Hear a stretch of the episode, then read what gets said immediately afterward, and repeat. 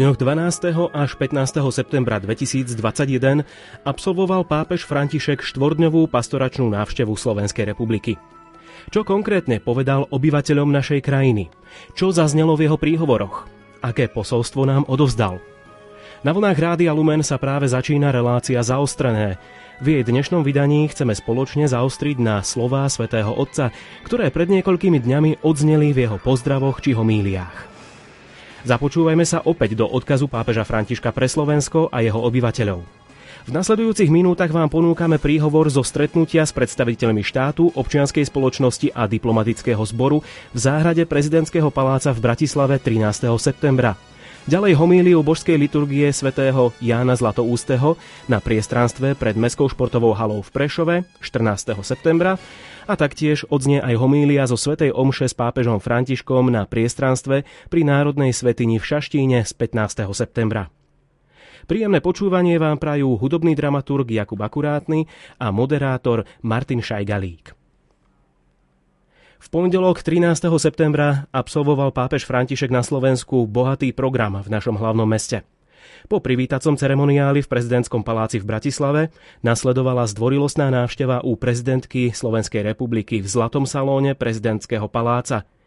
Následne aj stretnutie s predstaviteľmi štátu, občianskej spoločnosti a diplomatického zboru v záhrade prezidentského paláca v Bratislave. V rámci tohto podujatia sa pápež prítomným prihovoril nasledujúcimi slovami. Vážená pani prezidentka, vážení členovia vlády a diplomatického zboru, predstavitelia spoločenského a náboženského života, dámy a páni.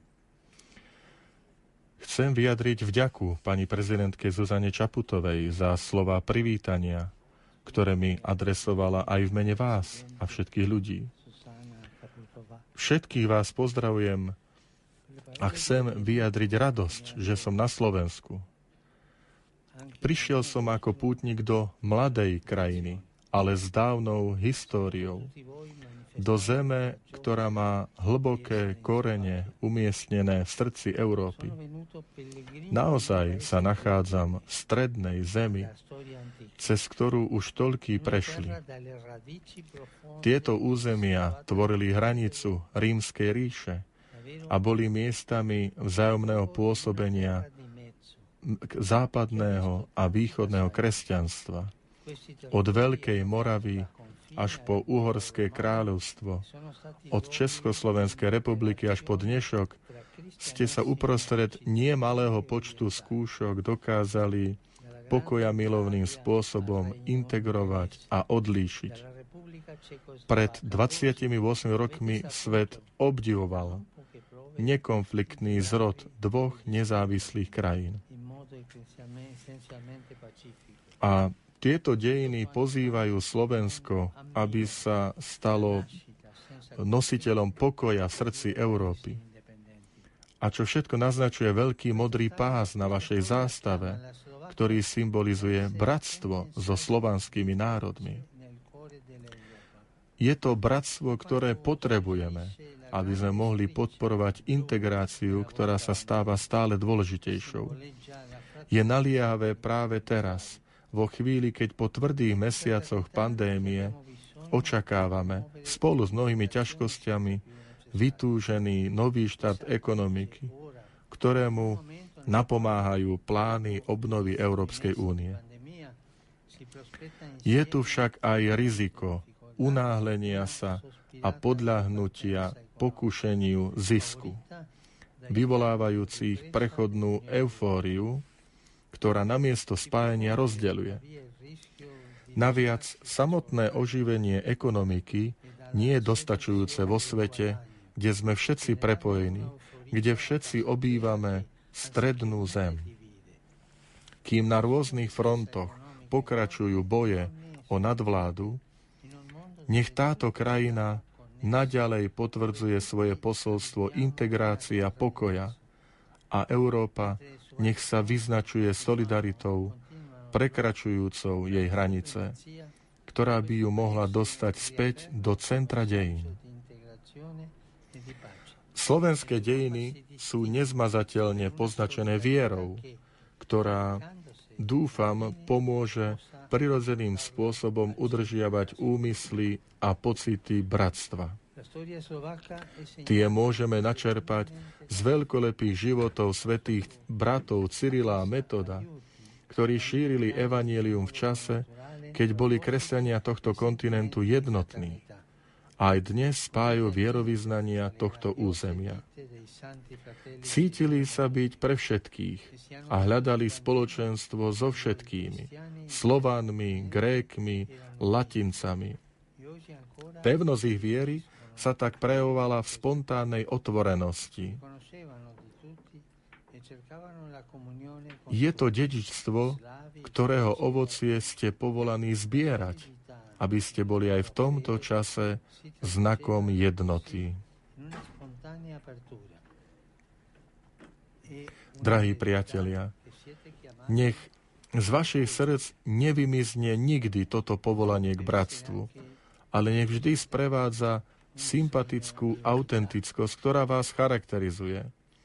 Venujete veľkú pozornosť pohostinnosti. Oslovuje ma typický spôsob slovanského privítania, pri ktorom sa návštevníkovi ponúkne chlieb a sol.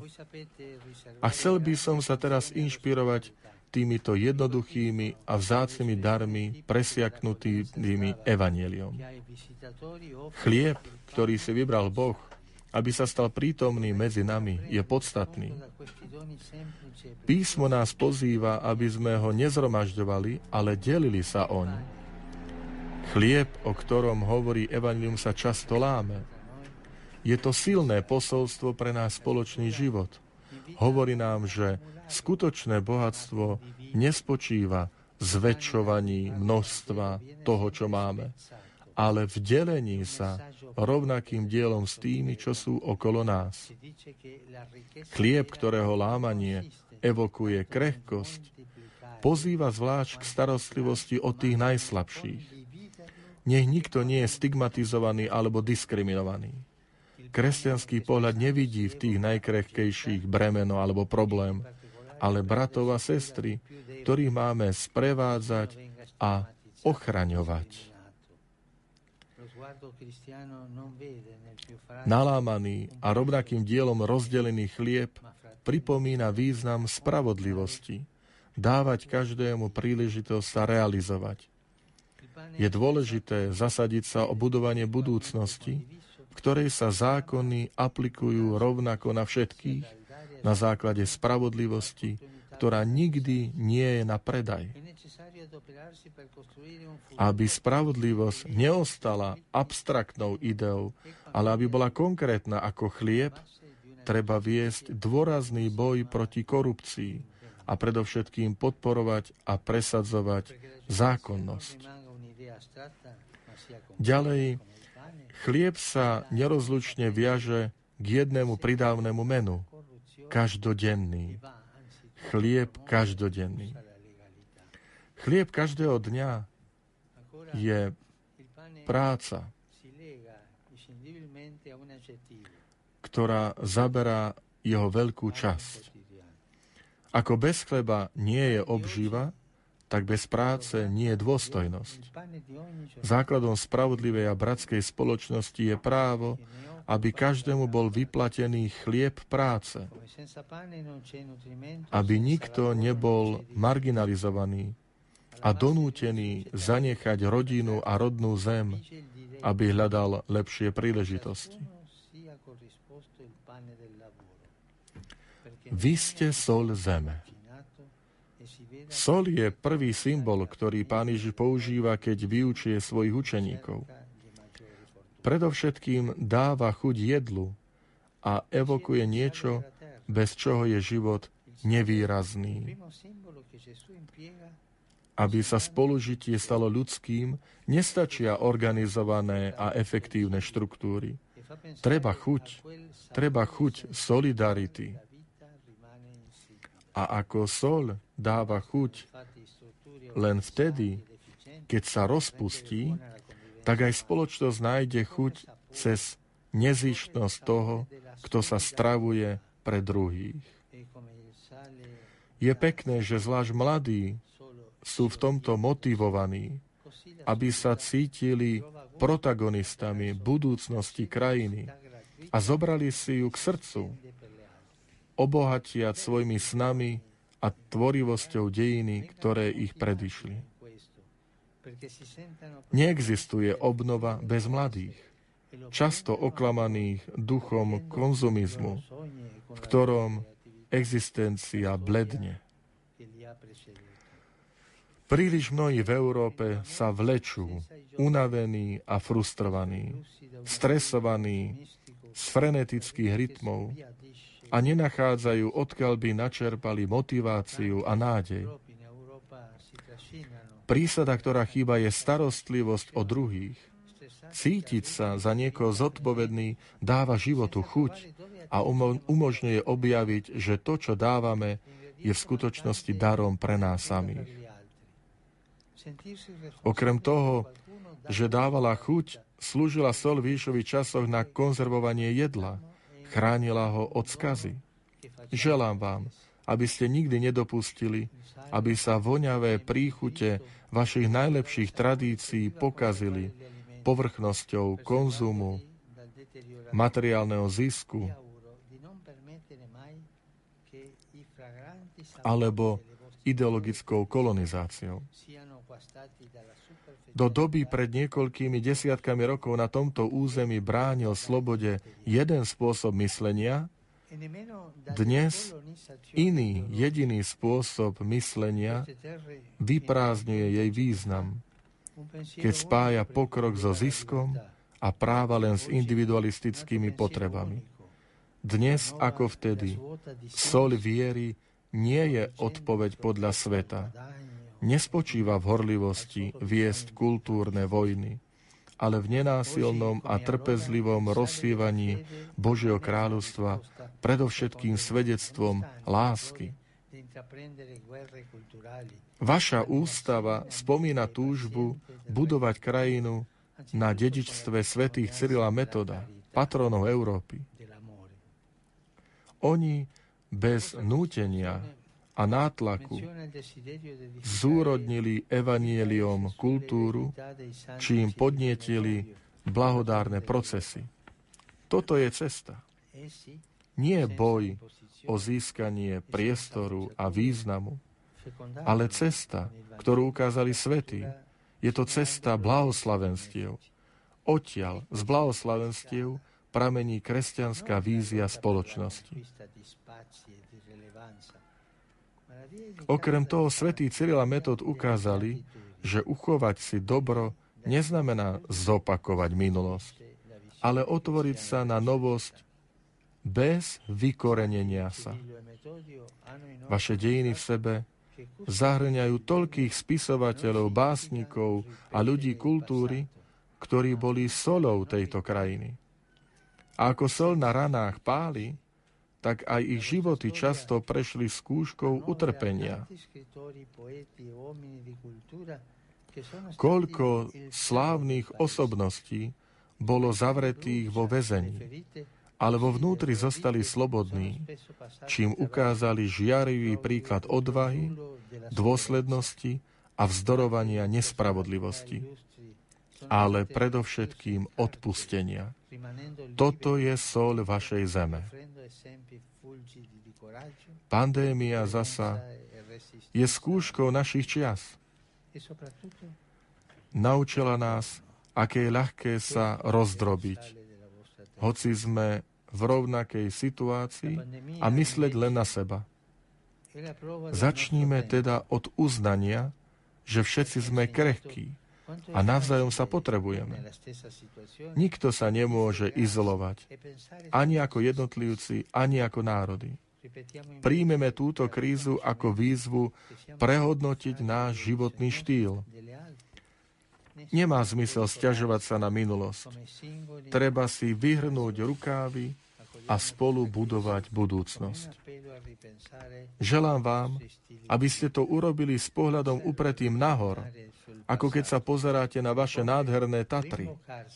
Tam, medzi lesmi a vrcholmi, ktoré sa týčia k nebu, sa Boh zdá bližší a stvorenie sa javí ako nedotknutý dom, ktorý bol počas stáročí domovom toľkých generácií.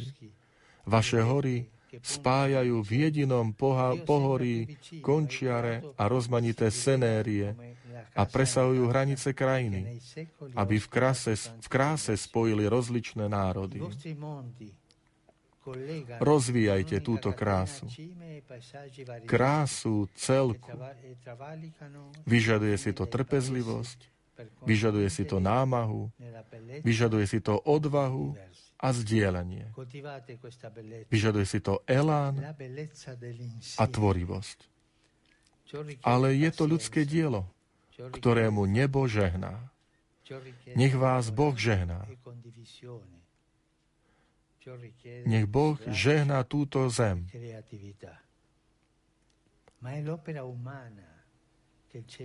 Nech Boh žehná Slovensko. Ďakujem. Dio benedica questa terra. Nech na Slovensko. Grazie.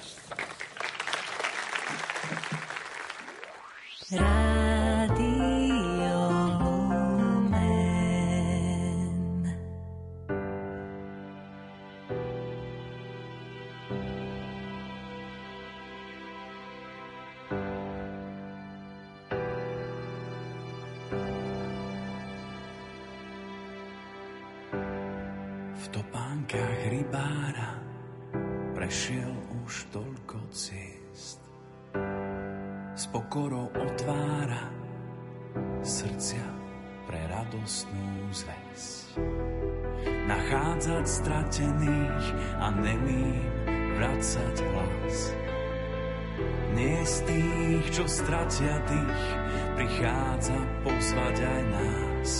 Chyťme sa za ruky, spletme z nich sieť a spolu s Františkom zdvíhajme svet. Chyťme sa za ruky, spletme z nich sieť a spolu s Františkom zdvíhajme svet. Chyťme sa za ruky, spletme z nich sieť a spolu s Františkom zdvíhajme svet. Chyťme sa za ruky, spletme z nich sieť a spolu s Františkom zdvíhajme svet. Vysúka rukávy, zmije nám špinu z moh. S úsmevom uľaví, veď v každom z nás býva Boh.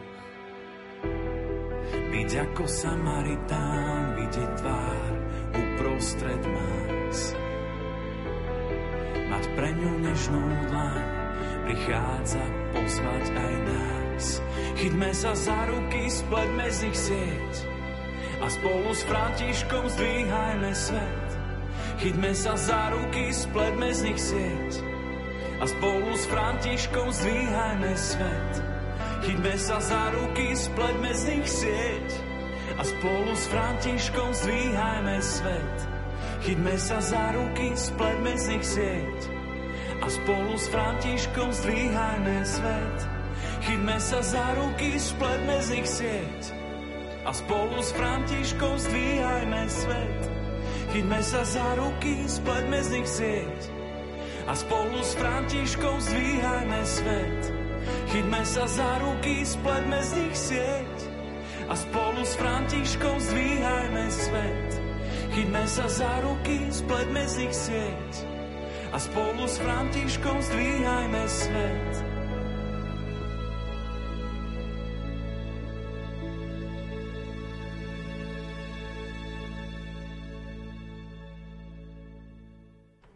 Po pondelkovom programe, v rámci ktorého pápež František absolvoval aj stretnutie s biskupmi, kňazmi, zasvetenými osobami v katedrále svätého Martina v Bratislave, taktiež súkromnú návštevu centra Betlehem či stretnutie so židovskou komunitou na Rybnom námestí. Čakala v útorok 14. septembra svätého Otca cesta na východ Slovenska. V predpoludnejších hodinách predsedal božskej liturgii svätého Jána Zlatoústeho na priestranstve pred Mestskou športovou halou v Prešove. Tu predniesol nasledujúcu homíliu. My, hlása svätý Pavol, ohlasujeme Krista ukrižovaného Božiu moc a Božiu múdrosť. Z druhej strany Apoštol netají, že kríž v očiach ľudskej múdrosti predstavuje niečo celkom iné. Je pohoršením a bláznovstvom. Kríž bol nástrojom smrti a predsa z neho vzýšiel život – bol tým, čo sa nikto nechcel pozerať a chcel, predsa nám zjavil krásu Božej lásky. Preto ho uctieva Svetý Boží ľud a oslavuje liturgia dnešného sviatku. Evangelium svätého Jána nás vedie a pomáha nám vstúpiť do tohto tajomstva. Evangelista totiž stál práve tam, pod krížom. Hľadí sa na už mŕtvého Ježiša, zaveseného na dreve a píše A ten, ktorý to videl, vydal o tom svedectvo.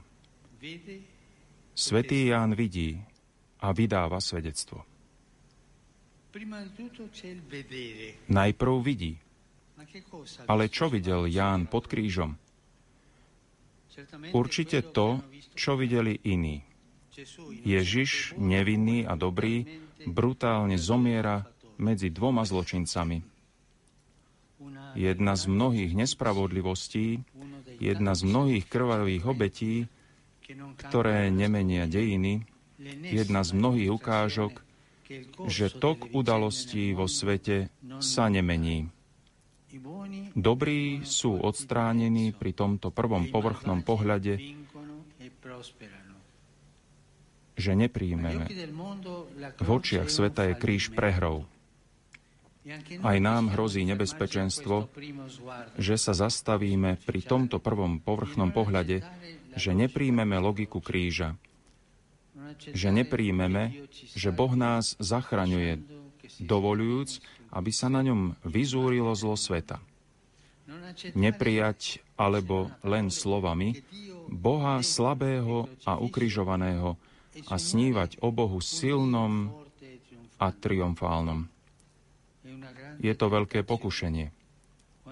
Koľkokrát túžime po kresťanstve výťazov, po triumfálnom kresťanstve, ktoré by bolo dôležité a významné, oslavované a uctievané. Ale kresťanstvo bez kríža je svetské a stáva sa neplodným. Svetý Ján videl v kríži Božie dielo. Spoznal v ukrižovanom Kristovi Božiu slávu. Nehľadiac na zdanie videl, že on neprehral, ale je Boh, ktorý sa dobrovoľne ponúka za každého človeka. Prečo to urobil? Mohol si zachrániť život, mohol sa držať obďaleč od našich najbiednejších a najkrutnejších dejín. A predsa chcel vojsť dovnútra, ponoriť sa do nich. Preto si vybral najťažšiu cestu. Kríž. Aby nebol na zemi žiadny človek až tak zúfalý,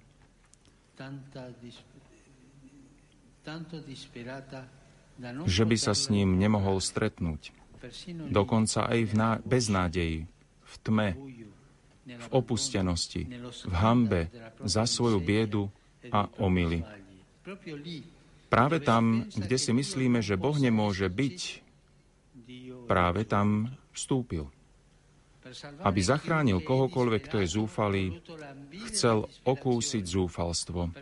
Aby sa naša najtrpkejšia beznádej stala aj jeho zvolal na kríži, Bože môj, Bože môj, prečo si ma opustil? Zvolanie, ktoré zachraňuje. Zachraňuje, lebo Boh zobral na seba dokonca aj našu opustenosť. S ním už nie sme viac sami, už nikdy viac. Ako sa môžeme naučiť vidieť v kríži slávu?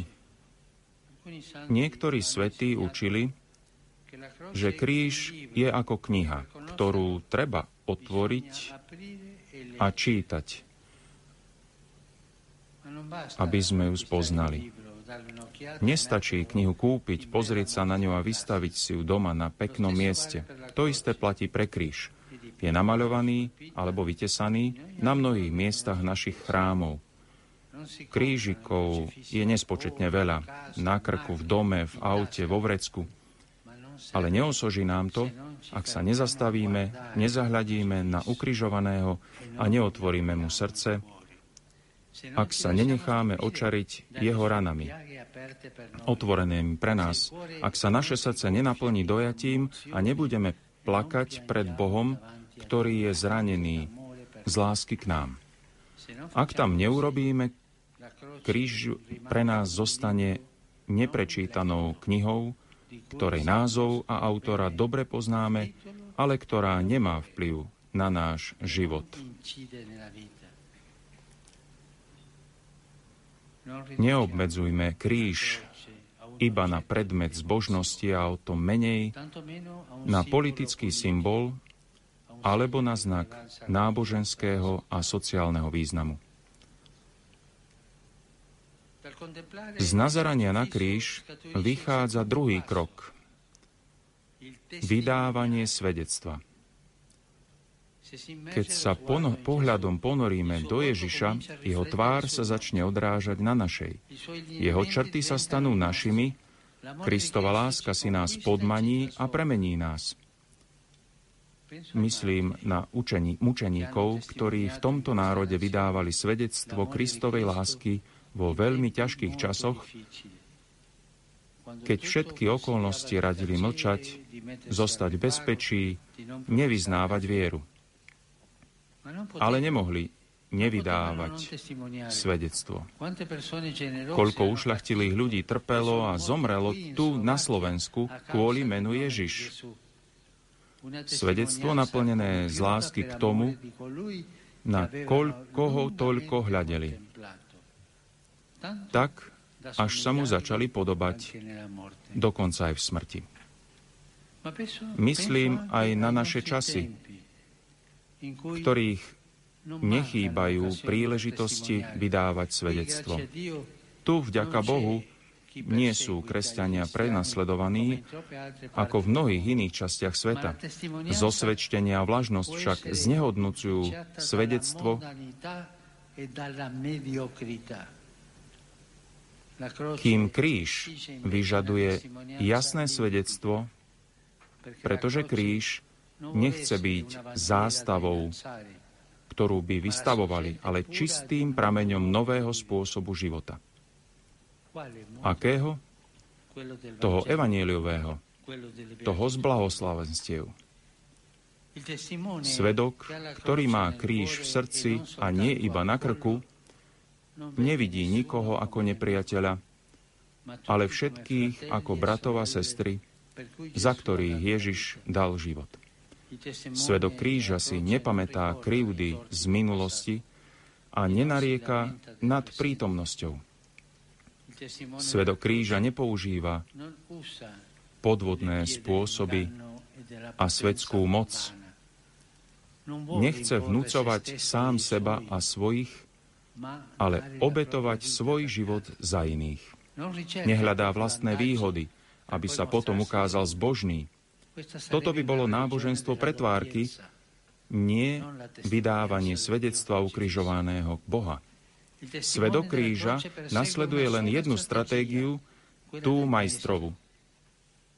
Pokornú lásku.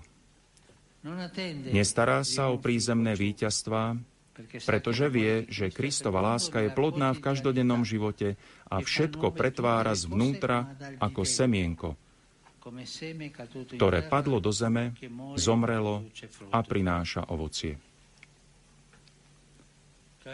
Drahí bratia a sestry, videli ste svetkov. Zachovajte si milú spomienku na osoby, ktoré vás živili a vychovávali vo viere. Boli to skromní, jednoduchí ľudia, ktorí dali svoj život, milovali až do konca. To sú naši hrdinovia. Hrdinovia každodennosti a práve ich životy menia dedíny. Svetkovia plodia nových svetkov, lebo sú darcami života. Takto sa šíri viera.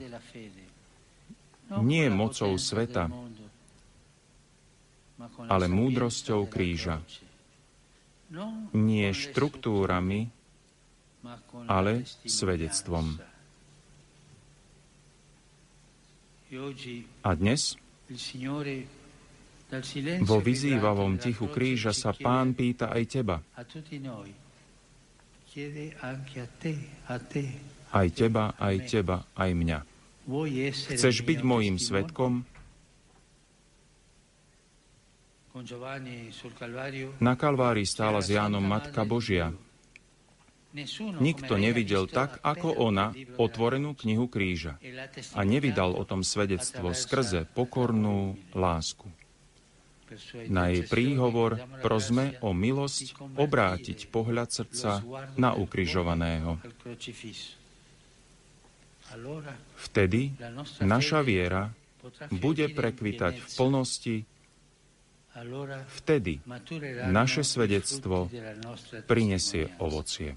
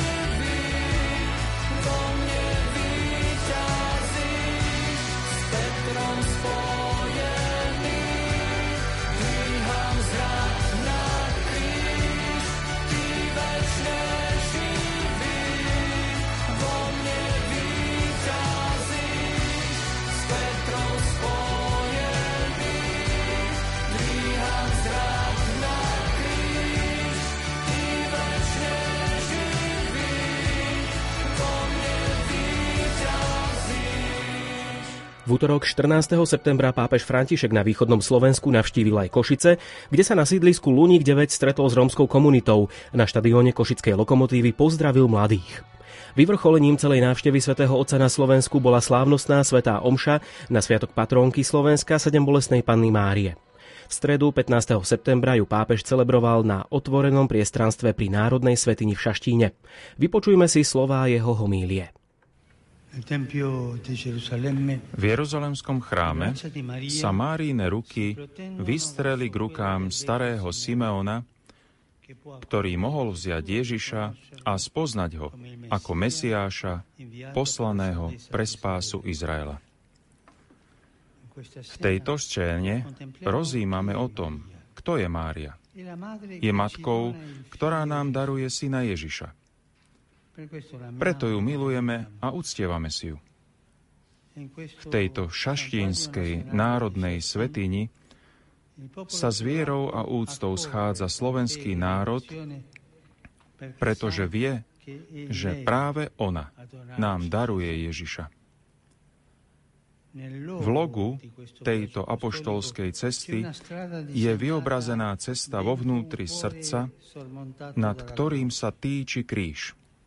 Mária je cestou, ktorá nás vovádza do srdca Krista, ktorý z lásky k nám obetoval svoj život. Vo svetle evanieliovej state, ktorú sme si práve vypočuli, môžeme hľadiť na Máriu ako na vzor viery. Rozpoznávame tak tri vlastnosti viery. Cestu, proroctvo, súcit. Máriena viera je predovšetkým vierou, ktorá sa vydáva na cestu. I hneď po anielovom zvestovaní sa nazarecké dievča vydalo na cestu a ponáhľalo sa do istého jude, judského mesta v hornatom kraji. Mária išla navštíviť svoju sesternicu Alžbetu. Nepovažovalo za výsadu svoje povolanie stať sa matkou spasiteľa, nestratila jednoduchú radosť zo svojej poníženosti potom, ako ju aniel navštívil, nezostala stáť a nečine kontemplovať samú seba medzi štyrmi stenami svojho príbytku. Naopak, žila svoj dar ako poslanie, cítila potrebu otvoriť dvere a výjsť z domu, stala sa živým stelesnením tej netrpezlivosti, s akou Boh túži prísť všetkým ľuďom a spasiť ich svojou láskou. Preto sa Mária vydáva na cestu. Namiesto pohodlnosti zvykov si vyberá neznáme cesty. Namiesto stability domácnosti namáhavú chôdzu. Namiesto bezpečnosti pokojnej religióznosti riziko viery, ktorá sa otvára novým výzvam a tak sa stáva darom z lásky k blížnemu. Aj dnešné evanílium nám ukazuje Máriu na ceste, smerom k Jeruzalému, kde spolu s Jozefom, svojim ženíchom, obetuje Ježiša v chráme. Celý jej život bude cestou za svojim synom, ako jeho prvej učeníčky, až do cieľa na Kalváriu pod jeho kríž. Mária neustále kráča. Takto je Panna Mária vzorom viery pre tento slovenský národ. Viery, ktorá sa vydáva na cestu. Vždy pobadaná jednoduchou a úprimnou zbožnosťou, vždy na púti v hľadaní pána. Kráčaním premáhate pokušenie statickej viery, ktorá sa uspokojí s nejakým obradom alebo starou tradíciou, vychádzate zo svojho vnútra, nesiete v batohu svoje radosti a bolesti a robíte zo svojho života púť lásky k Bohu a k bratom a sestrám. Ďakujem za toto svedectvo. A prosím vás, zostaňte na ceste vždy. Nezastavte sa.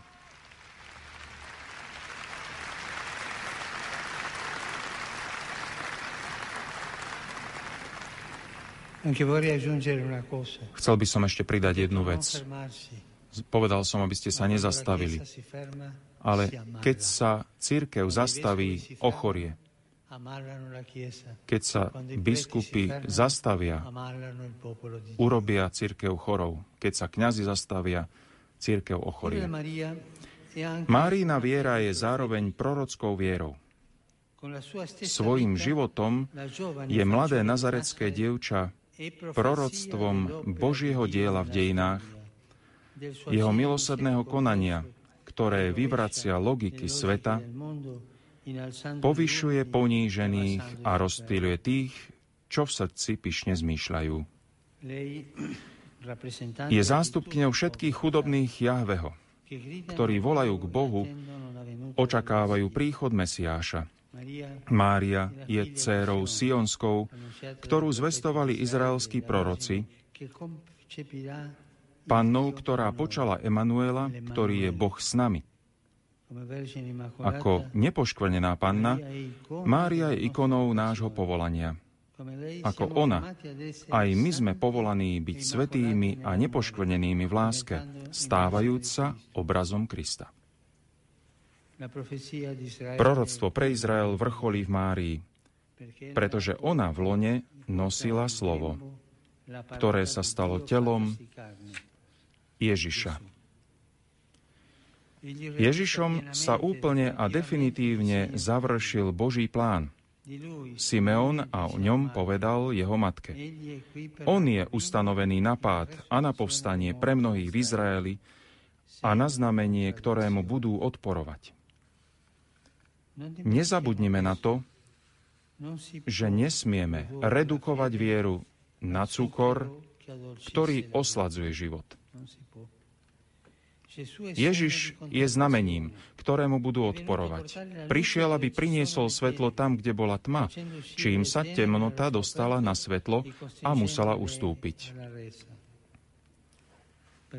Proti, preto proti nemu temnoty stále bojujú. Kto prijíma Krista a otvorí sa mu, vstane z mŕtvych. Kto ho odmieta, uzatvára sa do tmy a je príčinou vlastnej skazy. Svojim učeníkom Ježiš vysvetlil, že nepriniesol pokoj na svet, ale meč. Totiž jeho slovo je ako dvojsečný meč. Vniká do našich životov, oddeluje svetlo od temnoty a vyzýva nás si vybrať. Pred Ježišom. nik nemôže zostať vlažný alebo sedieť naraz na dvoch stoličkách. Prijať ho znamená súhlasiť s tým, aby u mňa odhalil protirečenia, modly, vnúknotia zla a aby sa pre mňa stal vzkriesením, lebo on ma dvíha, podáva mi ruku, a pomáha mi znovu začať. Vždy ma dvíha.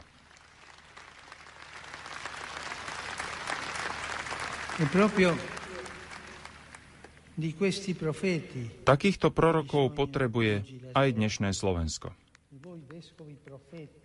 Vás, biskupov, prorokov, ktorí ukazujú túto cestu. Nejde o to, aby sme boli k svetu nepriateľskí, ale aby sme boli vo svete znamením, ktorému budú odporovať kresťanmi, ktorí vedia svojim životom ukázať krásu Evanielia, ľuďmi, ktorí nastolujú dialog, kde sú odlišné postoje, ktorí zjavujú bratský život, kde v spoločnosti panuje rozdelenie a nesvornosť, ktorí šíria príjemnú vôňu prijatia a solidárnosti tam, kde často prevládajú osobné a kolektívne formy sebectva, ktorí chránia a zachovávajú život tam, kde sa uplatňuje logika smrti. Maria, madre del camino, si mette in camino Mária sa vydáva na cestu, Mária je proroctvom a nakoniec Mária je matkou súcitu. Jej viera je súcitná. Žena ktorá sama seba nazývala služobnicou pána a ktorá sa s materinskou starostlivosťou postarala o to, aby nechýbalo víno na svadbe v káne, sa spolu so synom podielala na spásonosnom poslaní a išla s ním až pod kríž. V tej chvíli, v mučivej bolesti, ktorú zažila na Kalvárii, pochopila Simeonovo proroctvo. A tvoju vlastnú dušu prenikne meč. Utrpenie umierajúceho syna, ktorý na seba vzal hriechy a bôle celého ľudstva, preniklo aj ju. Ježiš s rozkmásaným telom, muž bolestí, ktorého zohyzdila zloba. Mária s rozdrásanou dušou, súcitná matka, ktorá zbiera naše slzy a zároveň nás utešuje a pripomína nám, že v Kristovi je konečné víťazstvo. Mária, bolestná matka, jednoducho zostáva pod krížom. Stojí pod krížom. Neutečie presť. Nesnaží sa zachrániť si život. Nepoužíva ľudskú lesť ani duchovné anestetika, aby sa vyhla bolesti. Toto je dôkaz súcitu. Zostať pod krížom. Zostať s tvárou plnou slz, ale s vierou človeka, ktorý vie, že vo svojom synovi Boh premieňa bolesť na radosť a víťazí nad smrťou. Aj my, so zrakom upretým na bolestnú pannu Máriu, sa otvárame viere, ktorá sa stáva súcitnou a vedie nás zdieľať svoj život s tými, ktorí sú zranení, trpia alebo sú nútení niesť na pleciach ťažké kríže. Bratia a sestry, viera, ktorá nie je abstraktná, ale pobáda nás vcítiť sa a byť solidárnymi s núdzimi. Táto viera podľa Božieho štýlu pokorne a bez rozruchu odstraňuje bolesť sveta a zavlažuje spásou brázdy dejín.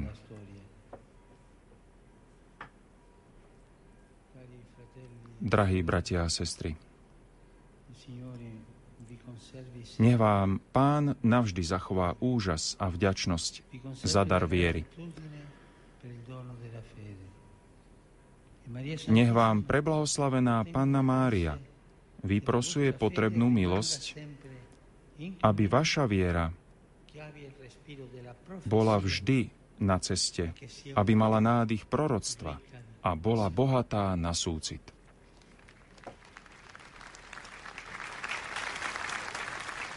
V dnešnej relácii zaostrené sme vám ponúkli vybrané príhovory pápeža Františka, ktoré odzneli počas jeho pastoračnej návštevy Slovenskej republiky. Všetky záznamy z podujatí, ktoré svätý Otec na Slovensku absolvoval, nájdete aj v archíve Rádia Lumen na www.lumen.sk medzi špeciálnymi reláciami. Pekný deň vám z vysielania prajú hudobný dramaturg Jakub Akurátny a moderátor Martin Šajgalík.